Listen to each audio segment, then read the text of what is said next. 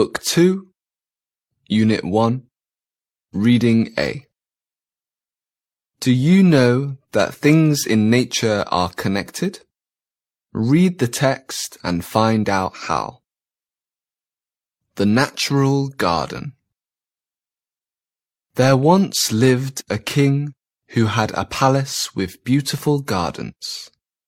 In those gardens lived thousands of creatures, representing hundreds of different species.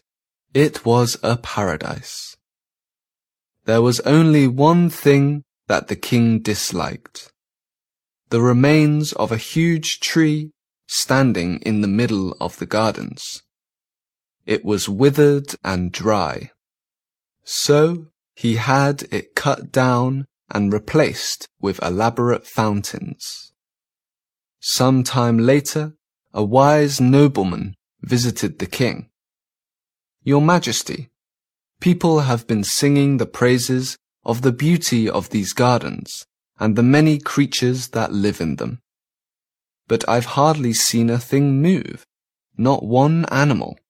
I feel tricked, whispered the nobleman. The king realized that the wise man was right. The animals had left and the gardens were empty. The king sent for his advisers. He offered a reward to anyone with a solution. He was presented with many theories and ideas. He tried them all, but nothing could restore the royal gardens to their former splendor. Years later, long after many of the ground's plants and flowers had also disappeared or withered, a young man showed up. He had an explanation. There just wasn't enough poo, Your Majesty, particularly moth poo. Everyone broke into laughter. The man was a fool.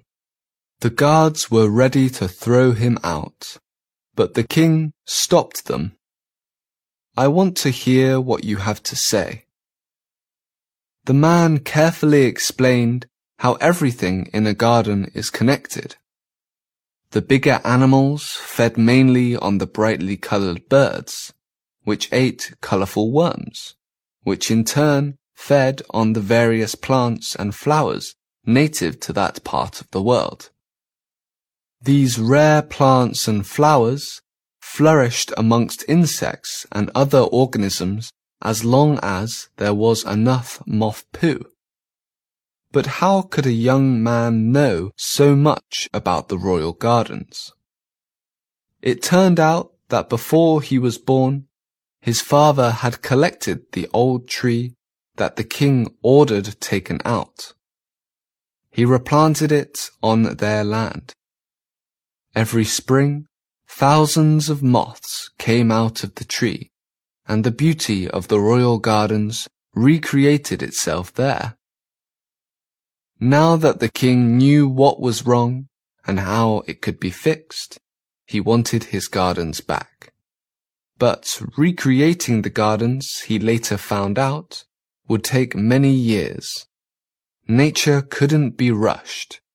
It would take time for balance to be restored, and the king would not live to see it. The king was full of regrets. He had so carelessly destroyed the delicate balance of nature.